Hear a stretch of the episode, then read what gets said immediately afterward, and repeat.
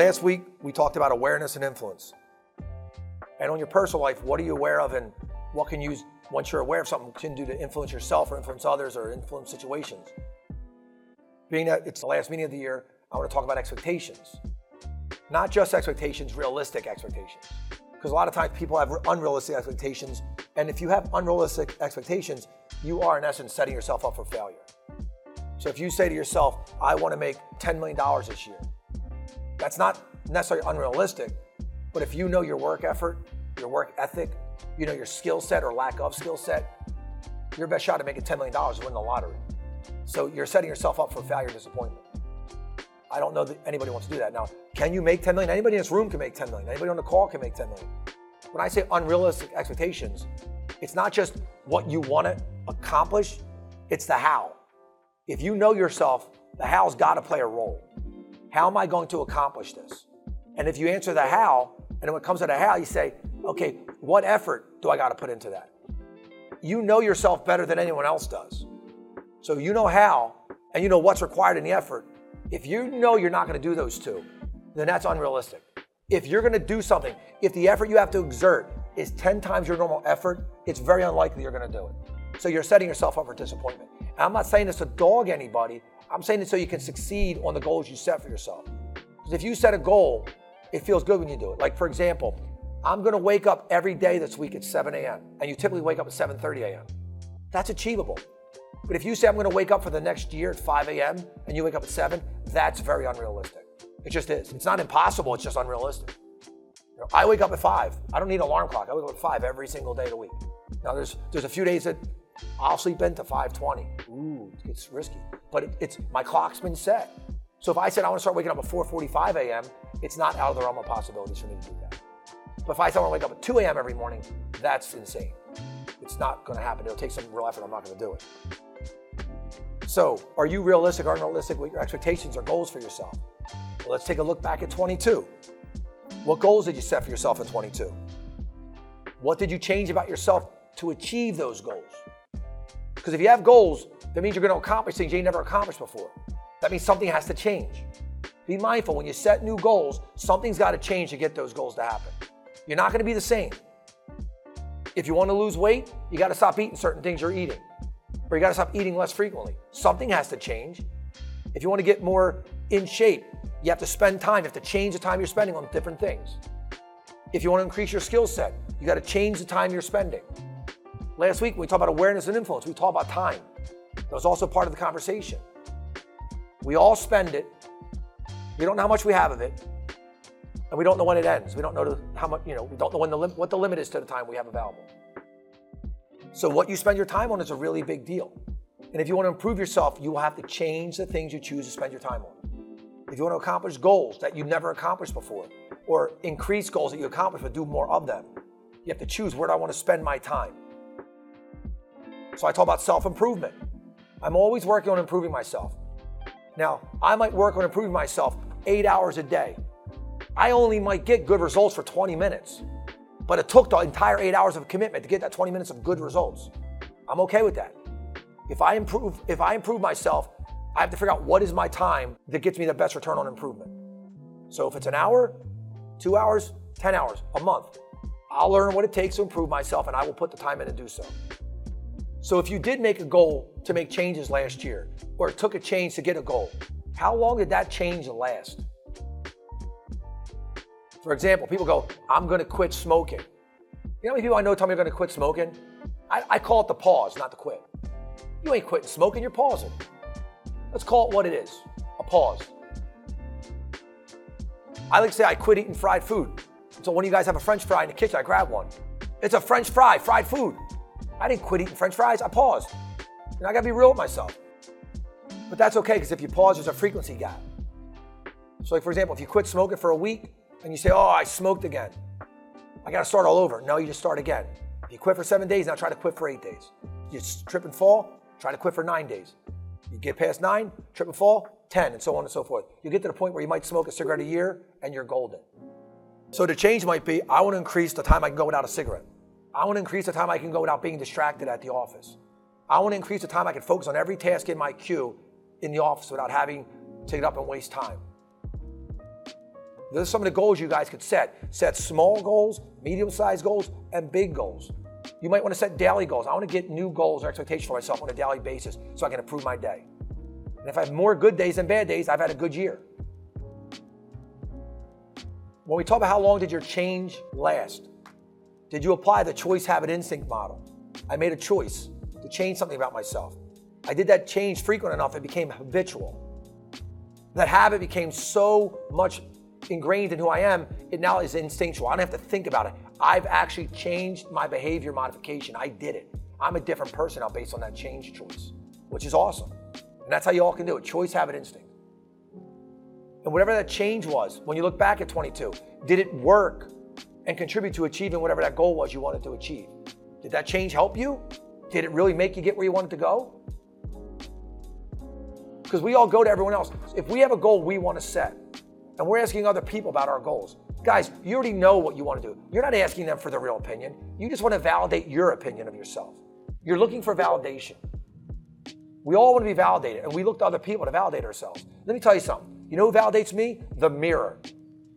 That's who validates me. I'll let you know when I need your validation because it ain't now. I don't need you guys to validate me. Because most of us, if we try to validate somebody else, we're going to make them feel like crap. Why? Because that's when our own insecurities come out. So then when you're looking to make changes, you got to be realistic with yourself about is this change temporary or permanent? So let's talk about food. When people say they want to diet, I don't diet. I change my eating habits as a lifestyle change or I don't. That's it. If you diet, you're, you're doomed to be tortured. I'm sorry, you're doomed to be tortured. You could say, okay, one of my goals is to be conscious of the things I put in my body for 23, to be aware of it. That's a good goal. We can all be aware of it. So if you eat it, say, you know what? I'm to have fries once a week. That's okay. It's not bad. There's no zero sum gain to say it's all or none. That's not what we're saying when it comes to goals. Goals don't have to be that. So don't do that to yourself. I'm not going to smoke anymore ever again. That's a hard goal. If you've been smoking your whole life, that's a hard goal to stop. If you've been eating fried food your whole life, grow up poor, fried food's part of my childhood. It's hard to stop eating fried food. It's good. Fried french fries taste good with salt all over it. It's delicious. Ketchup, you know how nasty ketchup is for you? It's nasty. Read the ingredients, it's nasty. We douse fries in ketchup, we douse them. Oh. But maybe have less of a bad thing for 23. Just less of a bad thing. More of a good thing. Give yourself stages. Part of CATS, a structure, of stages. Plan your goals in stages, folks. You can achieve them. Once you get to stage A, then go to stage B. Once you get to stage B, go to stage C, or one stage one, two, and three. Build your goals in stages, small increments that you can succeed on. Because if you do that, you'll do better. It's like training a, it's like training an animal, training a dog. You train a dog in stages, and it works. And it's not as frustrating because if you if you I have I, I you guys a lot of you guys I talk to I say don't try to cure cancer in the first stage. It's not going to work. I say it often. Well, I said earlier, one of my goals for me is to care about what I think, not what everyone else thinks about me. What I think about Renaissance. So I like you guys to care about what you think about Renaissance, what you think about you. I want that to be one of your goals for 23. Let your feelings about yourself affect your choices more than everyone else's feelings about you. And that's hard, folks. That's a hard one. That'll be your toughest goal for 23. Let your feelings about yourself affect your choices for you more than anyone else's feelings about yourself. There's things I don't like about myself. I got to change those first before I can change what you might not like about me. Because what we often do is we put everyone else's feelings about ourselves above our own feelings about ourselves. Let me tell you the challenge with that. There's over 7 billion people on the planet. If I got to make sure your concerns are all addressed before I ever get to mine, I will never get to mine.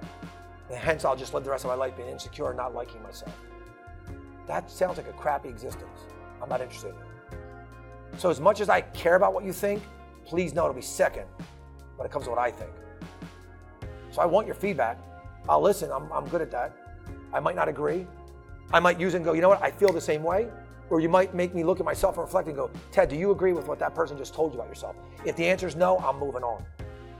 If the answer is yes, then I put it in my priority list of how I want to address it. One of my goals is make sure you listen more to other people. That sounds contrary to what I just said, doesn't it?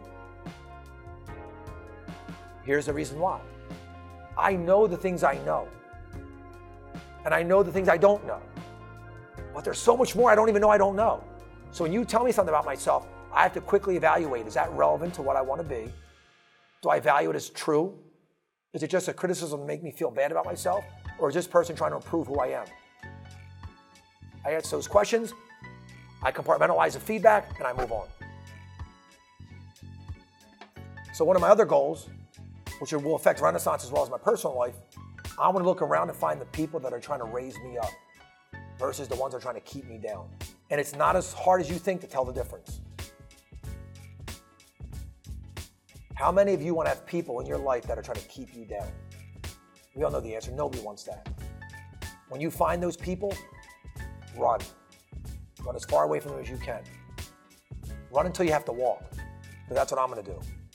So if you're one of those people that you try to bring me down, it'll be obvious to me, because I'm looking for it now. I wasn't looking for it in 22. I'm looking for it in 23. There's a few people I've already vetted. I'm like, oof, this is going to stink. I have to cut certain people out of my life. And sometimes when you cut those people out of your life, you're helping them as well. So I've gone through my, my December 26, 2019 journey, the day that changed my life in ways I can't even describe. And I went through 22 asking myself certain things about who I am and what I want to be. And, it, and, and there's been some painful, really painful situations throughout that journey. And then this morning I was walking in and I'm like, how do I want to finish my message? That's easy. I'm back. The pain is gone. That doesn't mean life ain't gonna be painful for me, but the pain is gone. And you all know I'm talking about my divorce. That pain is over, done. Now, messing up my family, that pain will be forever. But that pain motivates me to do better with my family every day right now. So I, I know when I say I'm back, and the podcast is called No Pain Without Purpose for a reason. When I say I'm back, I took every ounce of pain in my life forever and said, I'm gonna turn this into something positive. I was always that way. That's what I lost. And in 22, my goal was to bring it back. I didn't realize it would take to the end of 22 to do it. Well, now I know I'm very clearly aware that anything that negative happens, I go, I'm going to spin this into a positive. I have everybody in this room, everyone in this call to thank for that. That's how I know the people around me at Renaissance, they're making me better. I know it. If you got people in your life that all they do is tell you when you're doing bad, they're the people you don't want to be around. Because those people that only tell you when you're doing bad, trust me, they're taking pleasure in that notification. They enjoy telling you when you're doing bad because they don't have to look at their own crappy situation. They'd rather tell you about how bad you are, so they ain't got to judge themselves. That mirror they're looking in ain't so it ain't so clear. It's intentional. So when you look back at your life, find that time when you know you felt good about yourself. Figure out why. Bring it forward. So you look in the mirror, you can say, I'm back. Not back to being the same person, back to the same approach that made you healthy and happy and, and enjoying your life on a daily basis, because that's what I want to do. I plan on having more healthy, happy days in 23 than I've ever had in my life. I've never had 365 happy days in a year in my life. It's never happened. That's tough and rough, I know. So if at the end of the year I tell you guys I had 340, that's pretty good. Because I've never counted the days before. I'm going to count them now. I like counting things. I count a certain number of instances of things that makes me feel good. I'll count them. I'm not going to count the negative, Christine. I'm only going to count the good. I'm going to say, I'll go, I went through a whole day without being mad today. Or I went through a whole day without cursing. So that doesn't mean that if I curse today, my year is ruined. It means that's just one day I messed up. I can do it again tomorrow. Remember that. If you mess up today, it doesn't mean you've lost. It's a war. The war is the year. The battle is every single day. You battle every day. You lose today's battle, win tomorrow's. You win tomorrow's, try to win again two days in a row. That's what I'm going to do.